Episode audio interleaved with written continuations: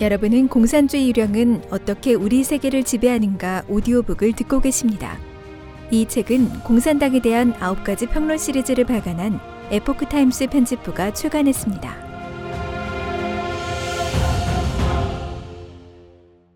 사. 폭력과 거짓은 공산주의 정치의 가장 중요한 수단. 공산주의를 실현하는 것과 같은 숭고한 목적을 위해서는 그 어떤 수단을 쓰더라도 지나침이 없다. 공산당에는 폭력과 거짓이 세계를 장악하고 통치하는 도구다. 이는 공산당이 공개적으로 선언한 교의다.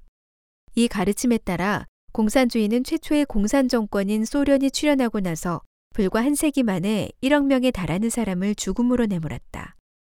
공산주의자들은 살인, 방화, 납치, 기만 등 사악하기 그지없는 수단을 모두 동원했지만 뉘우치는 기색이라고는 털끝만큼도 없다. 공산주의 악령이 만들어낸 거짓말은 작은 거짓말, 중간 거짓말, 큰 거짓말로 나뉜다. 이 분류법은 공산 독재 국가와 서방 국가에 공히 적용된다.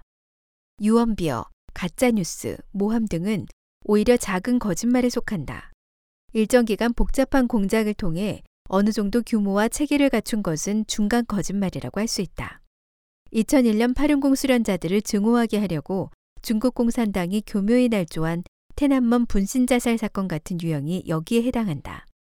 가장 간파하기 어려운 것은 공산주의 악령이 날조한 큰 거짓말이다. 큰 거짓말은 거의 악마의 이데올로기와 같아 규모도 크고 단계도 복잡하고 지속시간도 길고 관련 범위도 넓고 진심으로 헌신하는 사람을 포함해 참여하는 사람도 많아 거짓말의 전모와 실상을 똑바로 알기가 무척 어렵다. 역사적으로 공산주의 악령이 꾸며낸 대동사회와 같은 이른바 공산주의 이상은 국지적으로 또는 단기간에 검증할 수 없다는 측면에서 큰 거짓말이라고 할 수 있다. 위에서 분석한 바와 같이 공산주의의 볼모로 잡힌 진보주의 개념 또한 큰 거짓말의 범주에 속한다. 지난 수십 년 동안 공산주의는 특정 사회운동을 볼모로 잡고 공산주의 악령이 원하는 소란과 혁명으로 대중을 이끌었다.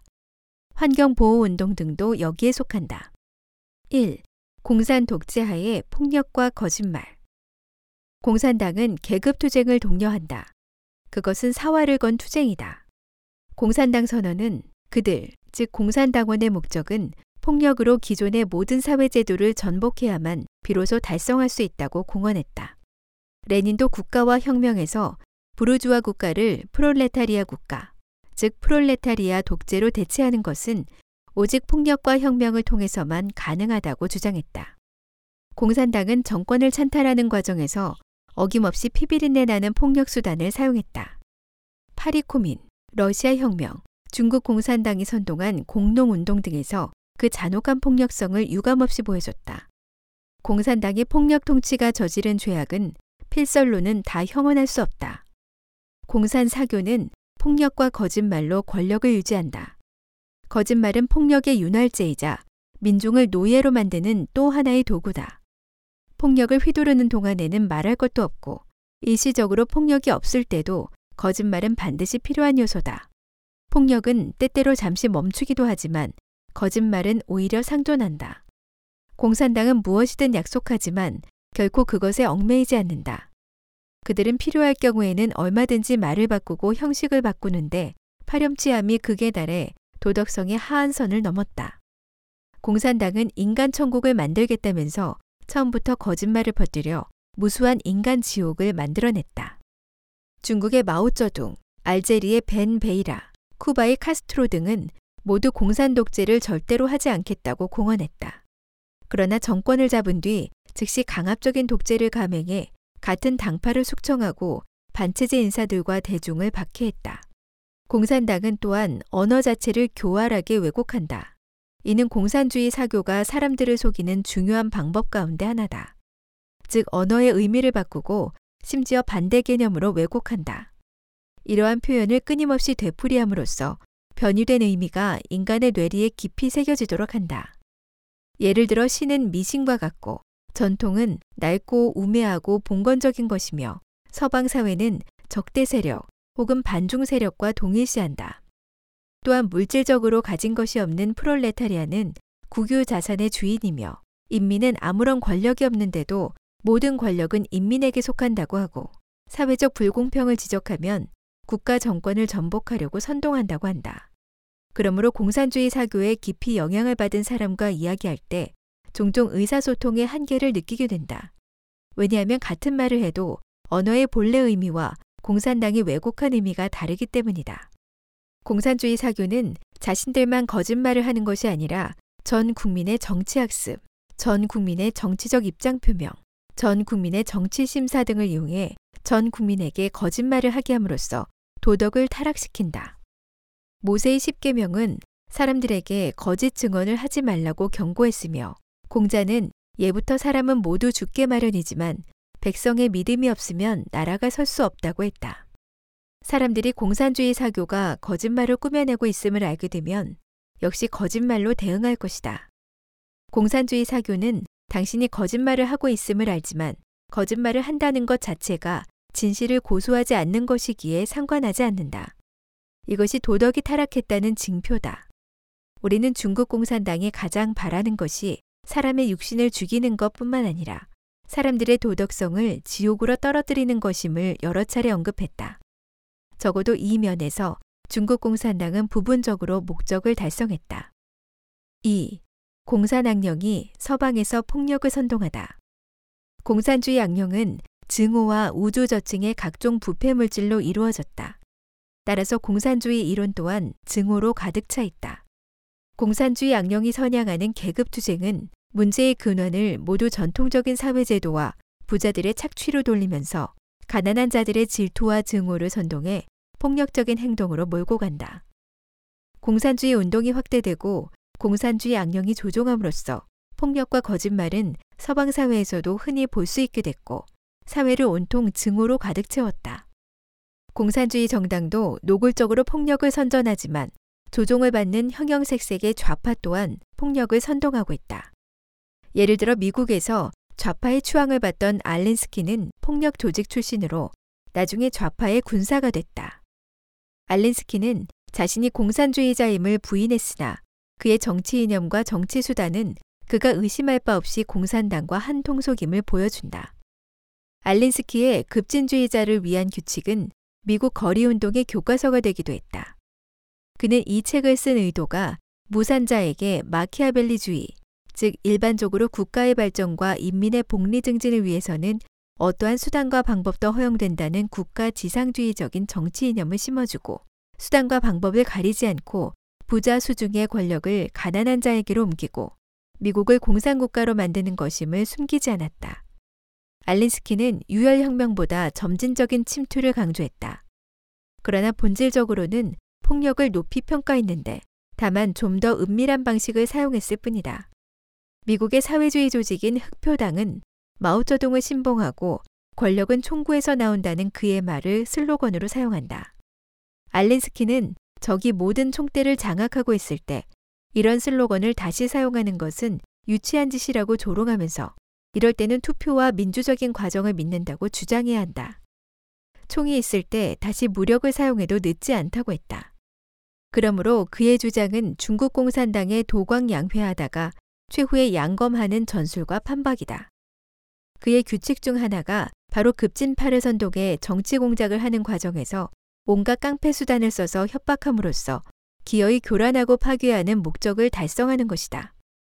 알린스키 전문가 데이빗 호로위츠는 알린스키와 그의 추종자들은 현행 제도에는 전혀 환상을 갖고 있지 않다. 그들은 자신들의 목표가 바로 이 제도를 완전히 파괴하는 것임을 분명히 알고 있으며 이 과정을 전쟁으로 생각한다. 따라서 그들은 수단과 방법을 가리지 않는다. 실제 수요에 따라 폭력을 사용할 시기와 폭력의 종류를 결정하고 어떤 거짓말을 할 것인지 결정한다고 했다. 미국 사회에서 일부 정당은 정적을 공격하기 위해 정보를 조작하고 인신공격도 불사하는 것을 볼 수 있다. 이들은 종종 폭력에 의존하는데 공산당과 매우 흡사하다. 폭력적인 성향이 갈수록 강해지고 사회적 대립과 분열도 갈수록 뚜렷해지고 있다. 오늘날 미국의 두 주요 정당의 관계는 그야말로 공산주의 진영과 자유세계의 대립관계로 마치 물과 불처럼 절대로 양립할 수 없을 것 같다.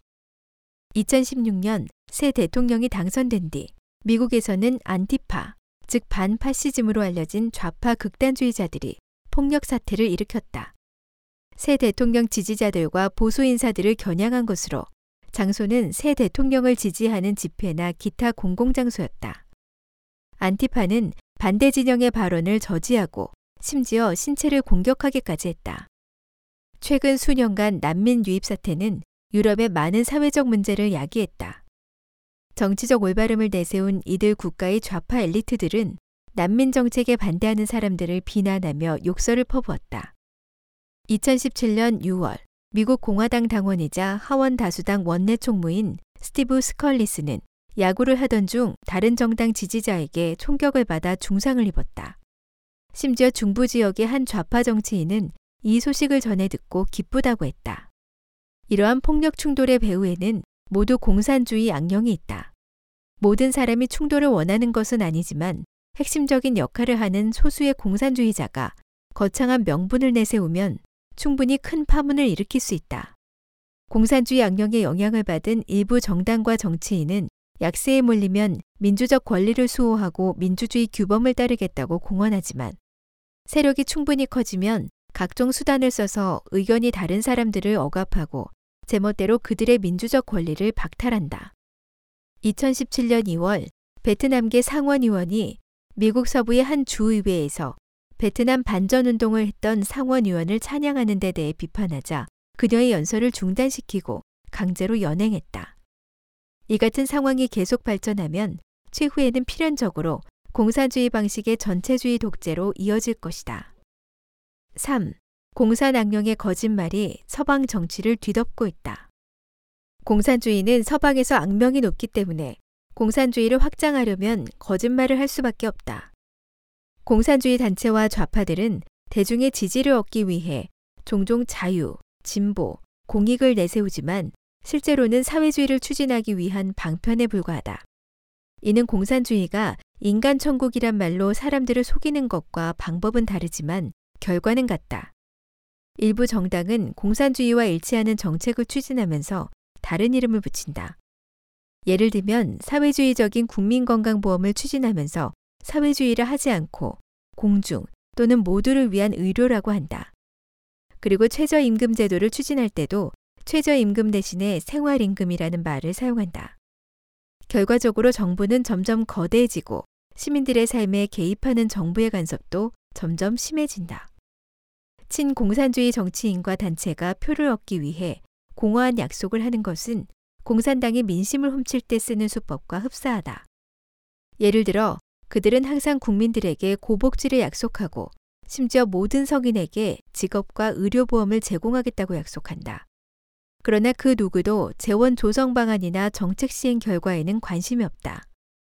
그들에게는 공약을 지키려는 마음이 애초부터 없기 때문이다. 미국 캘리포니아주 공화당 후보 베니토 베르날이 최근에 밝히기를 그가 한때 몸담았던 좌파 정당이 연방정부 강요, 국회의원, 연방상원의원, 주의원, 시의원 등을 아우르는 정치 조직을 만들고 정부의 관련 직위를 조종해 미래의 대통령을 배출하기 위한 이십오 년 계획을 수립했다. 그는 지역사회를 돕는 데 전념하겠다고 주장한 한 단체가 조직폭력, 청소년 문제, 미성년 임신, 불법 이민, 불공정 복지 등을 다루면서 사람들을 정부에 의존하게 한다는 사실을 발견했다. 그는 이를 노예제 노선이라고 하면서 이렇게 말했다. 내가 조직의 다른 사람들에게 의문을 제기했을 때 그들은 거꾸로 내게 세 가지 질문을 했다. 첫째, 모든 문제가 해결되고 나면 다음 대선 주자가 해결할 문제가 있겠는가? 둘째, 당신은 우리가 이런 문제를 해결하기 위해 얼마나 많은 자금을 우리 도시에 들여왔는지 아는가? 셋째, 당신은 이 문제들이 얼마나 많은 일자리를 창출했는지 아는가? 그 당시 나는 이들이 내게 지역 사람들의 고통 속에서, 갱단의 폭력에서, 그리고 아이들이 서로 죽이는 가운데서 돈을 벌어야 한다고 분명히 알려주고 있다고 생각했다. 베니토 베르날은 만약 누군가가 그 당의 투표 기록을 꼼꼼히 살펴보면 그 당이 국민들의 실망, 억압, 가난을 원한다는 것을 깨닫게 될 것이라고 했다. 그래야 중간에서 이익을 얻을 수 있기 때문이다. 이것이 그가 나중에 좌파 정당을 떠난 이유다. 이천팔 년 미국 대통령 선거 과정에서 사십 년의 역사를 지닌 자유주의 단체인 에이콘, 즉 개혁을 위한 지역사회 단체 연합회가 유권자 등록표 수천 장을 위조한 것으로 드러났다. 이천구 년 에이콘은 다시 전국적인 스캔들에 연루됐다. 이 단체는 정의를 수호하고 저소득층의 권익을 보호하고 저소득층의 의료, 주택, 선거 등의 업무를 돕는다는 명목으로 거액의 정부 보조금과 연방 구제금을 받았다. 매춘부와 포주로 위장한 수사관 두 명이 전국의 주요 도시에 있는 에이콘 사무실을 찾아 매춘업소 운영에 관해 도움을 요청한 뒤 은밀하게 촬영했다. 에이콘 직원들이 매춘업소 개설, 돈 세탁, 현금 은닉, 수사망 피하기, 탈세 등의 방법을 알려주는 모습이 고스란히 카메라에 잡혔다. 에이콘은 계속해서 변명했지만 평판이 나빠지고 여론이 악화하면서 결국 자금 지원이 중단됐고 일 년 후에 문을 닫았다. 또한 정치적 공약들이 겉보기에는 그럴듯하지만 최종 결과는 하버드 교수 두 명이 연구한 컬리 효과처럼 국민의 미래를 망친다. 포브스 저널은 컬리 효과를 이렇게 요약했다. 정치인이나 정당이 특정 정책을 실시해 경제 발전을 억누르고 질식시킴으로써 표가 자기 편으로 기울게 해 장기간의 주도권을 잡는다. 사람들의 직관과는 반대로 한 도시를 더 가난하게 만들면 오히려 가난을 조성한 사람이 정치적으로 성공할 수 있다.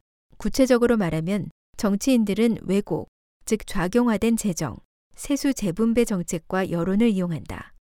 즉 노동조합이나 정부 프로젝트, 일부 회사 등에는 세금 혜택을 주는 반면 기업이나 부자들에게는 세금을 늘리는 정책을 쓴다. 그럼으로써 수혜자, 즉 빈곤층 노동조합 등은 자신들을 우대하는 정치인이나 정당에 의지하는 동시에 표와 헌금을 통해 그 정치인을 지지하게 된다. 부자를 증오하는 정책과 중과세 정책을 펴므로써 부자와 기업이 도시를 떠나게 되면 왜곡된 정책을 펴는 정치인이나 정당에 반대하는 사람은 줄어든다. 이런 방식을 통해 그들의 지위는 확고해지지만 그 도시는 세수와 일자리가 줄어들고 심지어 파산하게 된다. 포브스 기사에 따르면 미국에서 컬리 효과가 매우 광범위하게 나타났다. 인구가 이십오만 명이 넘으면서 상대적으로 가난한 도시 열 곳은 좌경화된 정책 때문에 가난해진 것으로 밝혀졌다. 오늘날 좌파가 절대 다수를 차지하는 서부의 한 부유한 주도 사실상 같은 위험에 직면해 있다. 좌파는 언어도 재정이 한다. 예를 들어 보수주의자들은 평등을 공정하게 경쟁하는 개념의 평등, 즉 기회의 평등이라고 인식하지만 좌파는 개인의 능력이나 노력과는 상관없이 다른 사람들과 동일하게 보상받는 개념의 평등, 즉 결과의 평등이라고 생각한다. 또한 보수주의자는 관용을 다양한 신앙과 의견을 대범하게 수용하고 타인을 너그럽게 포용하는 것이라고 믿는다. 하지만 좌파가 이해하는 관용은 죄에 대한 관용이다. 이 밖에도 자유와 정의에 대한 이해도 크게 다르다. 예를 들어 좌파는 동성애, 남녀 공용 화장실, 마리화나 합법화 등의 정책을 진보주의라는 이름을 붙여 개인의 자유가 진보한 것인 양 포장하지만 사실은 신이 인간에게 준 인륜을 파괴하는 짓이다. 이 역시 좌파가 인간의 도덕관념을 변이시키는 수법이다. 과거에는 모두들 미국이 자유사회의 주축이자 공산주의에 맞서 자유를 수호하는 최후의 보루라고 생각했다. 그러나 오늘날 미국에는 고세율, 고복지, 집단주의, 큰 정부, 사회민주주의, 사회적 평등 등 마르크스 레닌주의와 사회주의에서 온 좌파 사상이 실행되고 있는데 이는 공산주의 양형의 거짓말과 매우 큰 관계가 있다. 특히 젊은 세대는 공산주의 국가의 잔인한 역사를 알지 못한 채 막연히 동경하면서 허황한 이상을 추구한다. 따라서 모습만 바꾼 변종 공산주의에 속아 자신도 모르는 사이에 돌아올 수 없는 파멸의 길에 들어서고 있다. 오. 전체주의는 공산주의 정치의 필연적 결과. 주지하다시피 공산 독재 국가는 국민의 사생활을 전면적으로 통제한다. 비폭력 공산주의는 점진적으로 정부 권력을 확대하고 사회 통제 역량을 키워 궁극적으로는 전체주의 체제로 나아간다. 아직 공산주의 독재 권력이 수립되지 않은 국가에서도 사람들은 언제든지 각종 자유를 잃을 상황에 이르렀다. 더욱더 무서운 것은 현대 전체주의가 과학기술을 이용해 개인을 감시하고 통제하는 능력을 전례 없는 수준으로 끌어올렸다는 점이다. 일. 전체주의의 본질. 사람은 신이 확립해준 전통 가치에 따라 생활하고, 신은 사람이 전통적 가치를 기반으로 문화를 발전시키도록 이끈다. 이러한 문화는 인간과 신을 연결하는 중요한 통로이며, 문화를 바탕으로 사회를 관리하는 방법, 즉 정치 생활이 파생된다. 신은 사람에게 자유의지와 자아 관리 능력을 줬다. 사람들은 도덕적 자유를 통해 자아를 관리하고 가족과 사회를 책임진다. 십구 세기 프랑스의 저명한 정치학자 토크빌은 미국의 정치를 고찰한 후 미국인들의 자국에 대한 자성, 사악함에 대한 이해, 그리고 인내와 비폭력 수단으로 문제를 해결하는 점을 높이 평가했다. 그는 미국의 위대함은 자신의 실수를 바로잡는 능력에 있다고 생각했다. 공산주의 양령이 원하는 것은 독재 정치다. 따라서 사람들을 전통과 도덕을 거스르도록 부추기고 신을 믿고 선으로 향하는 길을 막아 신의 백성이 부지불식간에 마귀의 백성이 되게 한다. 공산주의 국가에서는 정부가 경제, 교육, 언론 등 모든 사회적 자원을 독점한다. 그러므로 오직 공산당 지도자의 지시에 따라 행동해야 하며 공산당의 거짓, 사악, 폭력 정치에 협조하고 따라야 한다. 아직 양심을 버리지 않고 마음을 닫고 선으로 향하는 사람들은 공산당의 이데올로기와 정책에 위배된다. 따라서 그들이 선택할 수 있는 것은 공산당의 적이 돼 가장 밑바닥에서 허덕이는 천민으로 전락하거나 아예 죽는 길일 뿐이다. 자유사회에서도 정부는 전체주의로 나아가고 점차 무소불위의 거대 정부가 되고 있다. 전체주의 정치의 특징 중 하나는 국가 계획을 통해 중앙정부가 정한 방향을 실현하고 경제를 통제한다는 점이다. 오늘날 서방 정부는 국가 재정, 조세, 금융 등의 거시경제 수단을 통해 경제에 개입하고 통제함으로써 국가 계획의 실현 정도를 점점 높여가고 있다. 이와 동시에 서방 정부의 관리 범위가 신앙, 가족, 교육, 경제, 문화, 에너지, 교통, 통신, 여행 등의 영역으로 확대됐다. 중앙행정에서부터 지방정부의 규제, 그리고 헤아릴 수 없이 많은 법안과 법원의 판결에 이르기까지 모든 분야에서 이미 정부 부처의 권력이 팽창됐고 사회 통제 수위도 전례 없는 수준에 이르렀다. 예를 들면 모든 사람이 건강보험에 가입해야 하고 그러지 않으면 벌금이 부과된다. 정부가 공익이란 이름으로 개인의 재산과 권리를 박탈하는 것이다. 전체주의 정권은 정치적 올바름을 구실로 표현의 자유를 박탈하고 말할 수 있는 것과 말할 수 없는 것을 규정한다. 누군가가 공개적으로 사악한 정책을 부정하면 증오 발언이라고 몰아세운다. 정치적 올바름에 대항하는 사람은 가벼우면 고립되고 중하면 해고당하며 심지어 협박과 인신공격을 받기까지 한다. 변이된 정치 기준으로 바른 도덕 표준을 대체한 다음 법률 규정과 여론을 통해 강제로 집행하고 사회 전반에 걸쳐 강한 압력으로 개개인이 모두 위협을 느끼도록 공포 분위기를 조성함으로써 자유의지를 꺾고 하늘이 준 선을 향하는 자유마저 억압한다. 이것이 전체주의 정치의 본질이다. 이. 요람에서 무덤까지의 복지제도. 오늘날 복지국가 정책은 이미 세계적으로 보편적인 제도가 됐다. 어느 나라, 어느 정당이든 보수주의파든 자유주의파든 모두 복지정책을 시행할 뿐만 아니라 방법상에서도 본질적인 차이가 없다. 공산국가에서 살다가 서방으로 온 사람들은 서방사회의 복지에 깊은 인상을 받는다. 자녀 무상교육은 기본이고 의료보험에서부터 노인복지에 이르기까지 모두 국가가 비용을 부담한다. 그들은 서방사회가 진정한 공산주의 사회라고 생각한다. 십육 세기 프랑스의 유명한 예언자 노스트라다무스는 그때를 전후로 해서 마르스가 천하를 통치하는데 사람들이 행복하게 살도록 하기 위해서라 한다고 했다.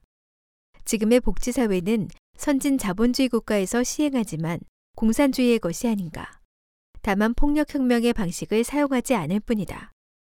행복한 삶을 추구하는 것은 잘못이 아니지만 정부가 시행하는 고복지 정책의 이면에는 거대한 문제가 숨겨져 있다. 세상에 공짜는 없다.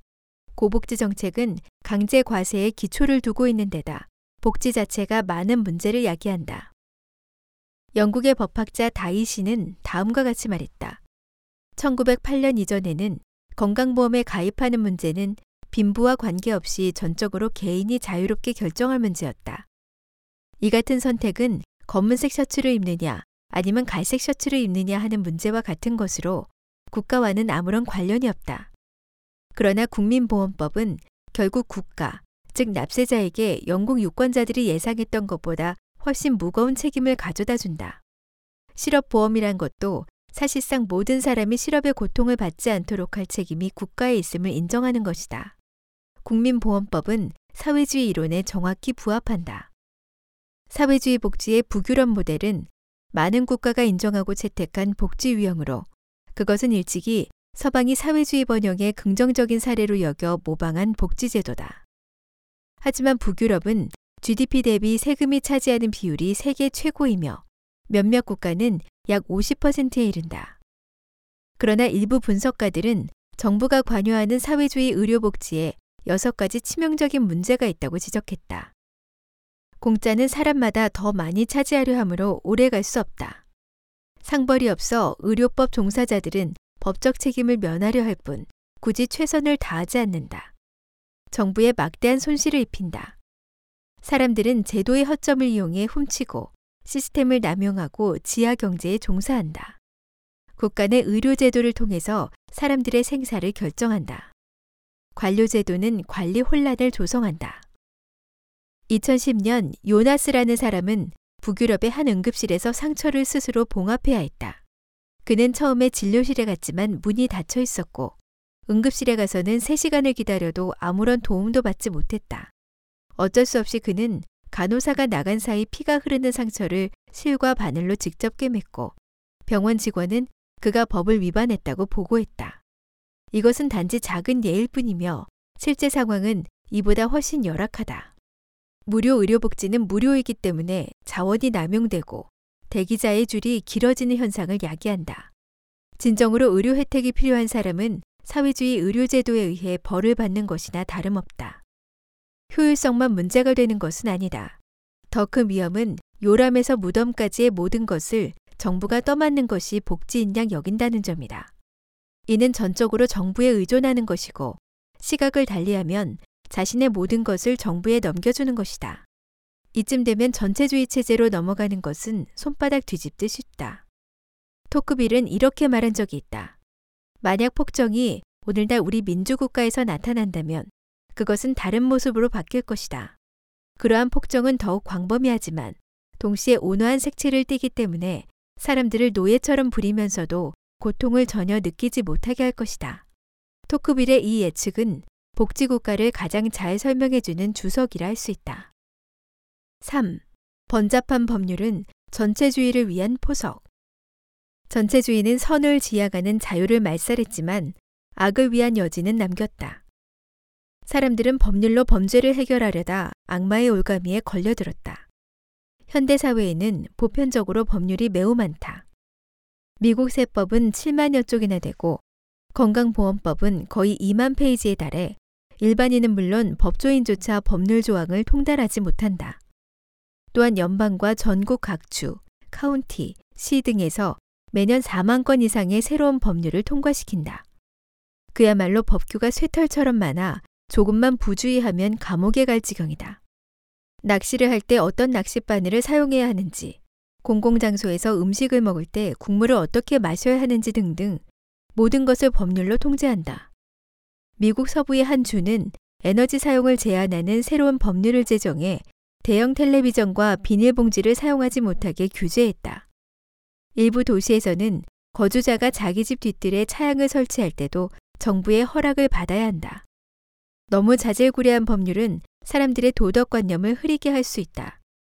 법률이 너무 많은 데다 도덕적 직관과 거리가 먼 법률도 많아서 현대사회에서 이러한 경향이 조성됐다. 즉 사람들이 어떤 일을 하려 할 때 합법성 여부만 따질 뿐 도덕적인지에 관해서는 관심을 두지 않는다는 것이다. 이대로 가면 공산주의 악령의 대리인이 악마의 이데올로기를 직접 법으로 제정하는 것도 더욱 편리해질 것이다. 아무리 좋은 법이라도 그 힘은 외부적인 것일 뿐 사람의 마음을 구속하기는 어렵다. 노자는 법령이 더 많고 삼엄하면 도적이 점점 늘어난다고 했다. 악이 만연한 때는 법률도 재구시를 할 수 없다. 법률이 많이 제정될수록 큰 정부는 법률로 더 많이 통제할 수 있다. 사람들은 악마가 인간의 악한 면을 확대함으로써 사회 문제가 발생한다는 사실을 무시하고 오히려 법률에 문제가 있을지도 모른다고 생각한다. 그 결과 법으로 문제를 해결하는 악순환에 빠져들어 사회를 한 발 한 발씩 전체주의로 밀고 가고 있다.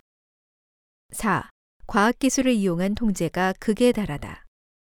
전체주의는 국가기구와 비밀경찰을 이용해 민중을 감시하고 통제한다.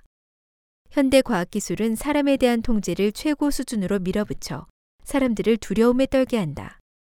최근 비즈니스 인사이더는 중국 공산당이 국민을 감시하는 방법을 다음과 같이 요약했다. 안면인식 기술을 사용해 수많은 군중 속에서 표적 인물을 잡아낸다. 그룹 채팅 관리자를 통해 대화를 감청한다. 정부가 휴대전화 사진과 동영상을 모니터링할 수 있는 앱을 다운로드하도록 강요한다. 국민의 온라인 쇼핑을 관찰한다. 무작위로 보행자를 검문하고 휴대전화를 검열한다. 개인의 소셜미디어 게시물을 추적하고 사용자의 가족 및 위치를 찾는다. 예측 소프트웨어를 구축해 사람들의 정보를 종합하고 당국의 위협이 될 만한 인물을 표시한다. 파이낸셜 타임스는 중국 공산당의 사회신용 시스템의 불순한 의도를 다음과 같이 지적했다. 중국 공산당은 빅데이터를 이용해 신용 점수를 매길 뿐만 아니라 전 국민의 정치적 성향도 분석해 수치화한다. 이 사회신용 시스템을 새로 정비하면 애국 점수를 산출할 수 있다. 즉 국민 한 사람 한 사람의 관점이 집권 공산당의 가치관과 얼마나 일치하는지를 평가하는 점수다. 인사 파일과 빅데이터가 결합하는 순간 점수가 낮은 사람은 일자리를 잃거나 주택 대출이 중지되거나 운전면허가 취소되거나 병원 치료가 거부될 수 있다. 오늘날 중국 공산당은 세계 최대 규모의 감시 시스템을 갖추고 있다. 중국의 공공장소와 도로 어디에서나 감시 카메라를 발견할 수 있으며 십사억 명 중에서 블랙리스트에 오른 사람을 칠 분 안에 찾아낼 수 있다. 휴대전화에 있는 위챗 등 모니터링 앱은 감시 시스템을 집안에 들여놓는 꼴이 돼 휴대전화를 소지한 사람은 프라이버시가 전혀 없고 도망갈 곳도 없다. 과학기술이 갈수록 발달하고 정부의 권력이 갈수록 커지는 상황에서 자유사회의 정부가 계속 좌경화로 나아가면 민중들은 똑같이 끔찍한 감시를 당하는 운명에 직면하게 되는데 이는 결코 과언이 아니다. 육. 서방 세계를 위험한 전면 전쟁에 빠뜨리다. 오늘날의 미국 사회는 공산주의 악령이 침투해 전례가 없을 정도로 분열됐다. 좌파는 모든 역량을 동원해 전통적인 정치 견해를 가진 사람들을 공격하고 있다. 이 상황을 전쟁으로 표현해도 결코 지나치지 않다. 근데 미국에서는 선거 기간에 말싸움이 치열할 수도 있지만 선거가 끝나면 치유 단계를 거쳐 균열을 봉합하고 정상적인 정치 활동으로 돌아갔다. 오늘날의 서구 정치계를 살펴볼 때 가장 우려스러운 것은 격렬하게 대립하고 분열하면서 정치 질서가 기형적으로 변했다는 점이다. 정치인은 정치인끼리, 정당은 정당끼리 서로 헐뜯고 공격하면서 정책적으로 방해한다. 민간 시위 또한 여기저기서 일어나고 규모도 계속 커지는 데다 폭력적인 양상으로 치닫고 있다. 이천십육 년 대선 초기, 정부 내 일부 좌파 관료는 정치 견해가 다른 후보를 다루는 방안을 짜기 시작했다. 선거가 끝난 뒤 좌파 진영은 대선 결과를 뒤집기 위해 소송을 걸었다. 새 대통령이 취임한 후 미국 서부의 한 좌파 주지사는 이제 새로운 대통령에 대한 전면적인 저항을 지지하는 토네이도가 일어나고 있다고 했다. 이 좌파 정당의 고위 인사들은 격분한 진보 진영이 새 대통령에 대한 전면전을 벌이고 정부를 무조건 반대하기를, 그래서 이를 통해 대중의 지지를 되찾기를 원한다고 시인했다. 좌파는 여러 가지 방식으로 목표를 달성하려고 한다. 정책 문제에서 좌파는 반대를 위한 반대를 할 때가 많다. 일반적으로 각 당이 구체적인 정책을 놓고 견해 차이를 보이는 것은 놀라운 일이 아니다. 또한 그 차이가 아무리 심각하더라도 각 당파는 모두 국가안보와 공공안전을 우선시한다는 공감대가 형성돼 있다. 하지만 놀랍게도 국경을 보호하기 위한 제안이 심하게 공격받았고 심지어 일부 주에서는 불법 체류자 피난처 도시 법안을 통과시켰다. 이 법안의 취지는 해당 주 정부가 연방정부의 이민 제한 정책을 거부하고 불법 체류 이민자를 보호하는 데 있다. 따라서 주 정부는 연방 이민 세관 단속국에 불법 이민자 관련 정보를 제공하지 않는 등 이민자 단속 업무를 방해하거나 협조하지 않을 수 있다. 또한 좌파가 주도하는 주류 언론들은 대선을 앞두고 좌파 후보의 낙승을 점쳤다가 예상이 빗나가자 눈이 휘둥그레졌다. 선거가 끝난 뒤 주류 언론들은 좌파 정치인들과 함께 각종 사건을 대대적으로 조작해 새로운 대통령에 대한 비판 여론을 조성하고 심지어 가짜 뉴스를 만들어 국민을 혼란스럽게 했다. 주류 언론들은 새 대통령의 각종 치적은 거의 외면하고 좌파 후보가 안고 있는 심각한 문제점은 어물쩍 넘어가는 행태를 보였다. 정상적인 사회에서는 단체나 당파에 따라 서로 주장이 다를 수 있고 심지어 갈등을 일으킬 수도 있다. 그러나 갈등은 일시적이고 부분적일 뿐 궁극적으로는 양측이 평화적으로 문제를 해결하려고 노력한다. 하지만 공산주의 양형의 계급투쟁 사유에 지배당하면 화해나 협력을 할 여지는 사라지고 오직 전투태세로 상대를 철저히 물리치고 체제를 전면적으로 전복해야 한다고 생각한다.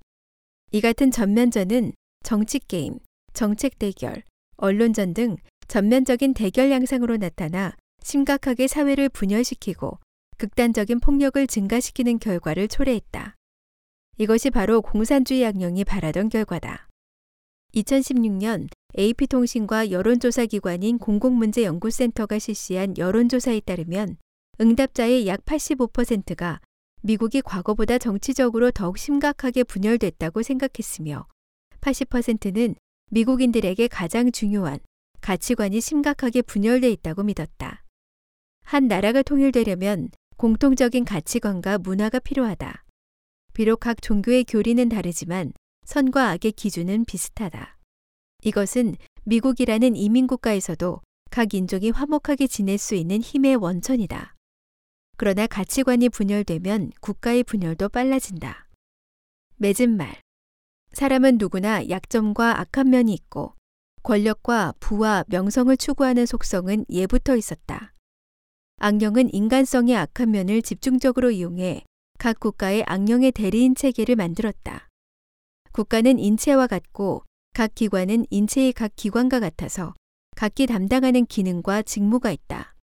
만약 국가의 각 기구에 악령의 대리인이 침투한다면 그것은 마치 외부의 의식이 인간의 영혼을 대체하거나 인체를 직접 조종하는 것과 같다. 만약 누군가가 사회 전체를 악령의 통제에서 벗어나게 할 경우 이 악령의 시스템은 모든 수단을 동원해 전면적으로 저항할 것이다. 예를 들어 매체를 이용해 인신공격을 하고 잘못된 정보로 대중을 교란하고 각 부서 사이에 갈등을 조성하고 사회를 분열과 투쟁의 늪에 빠뜨리고 각종 방식으로 경제적 사회적 문제를 야기하고 사회 불안을 조성한다. 이렇게 함으로써 실상을 모르는 이들로 하여금 악령을 반대하는 그 누군가에게 창끝을 겨누게 한다. 알고 보면 많은 사람이 이 시스템의 창조자이고 피해자다. 그러나 그들이 나쁜 일을 했을 수는 있지만 결코 인류의 진정한 적은 아니다. 정치는 개인의 역량과는 비교할 수 없는 천문학적인 자원을 운용할 힘과 모든 이슈에 개입할 능력이 있다. 이를 선하게 사용하면 만인에게 행복을 가져다주는 큰 공을 세울 수 있지만 남용하면 하늘 아래 큰 죄업을 짓게 된다. 이 장의 목적은 오늘날의 세계 정치에서 공산주의 악령의 요소를 적나라하게 드러냄으로써 사람들이 선과 악을 분별하고 악령의 관계를 간파할 수 있도록 도와 정치를 올바른 길로 되돌리기 위함이다. 로널드 레이건 전 미국 대통령은 때때로 우리는 사회가 너무 복잡해 자치적으로 관리할 수 없으며 지식인 계층에 의한 정부가 모든 국민에 의한 정부보다 좋다는 유혹에 빠진다. 그러나 우리 자신이 자신을 통제할 능력이 없다면 어느 누가 다른 사람을 통제할 능력을 가질 수 있겠는가? 라고 했다. 트럼프 미국 대통령은 우리는 정부를 경배하지 않고 신을 경배한다고 했다. 정치 권력은 전통적인 가치를 근간으로 하는 정도로 되돌아가야 한다.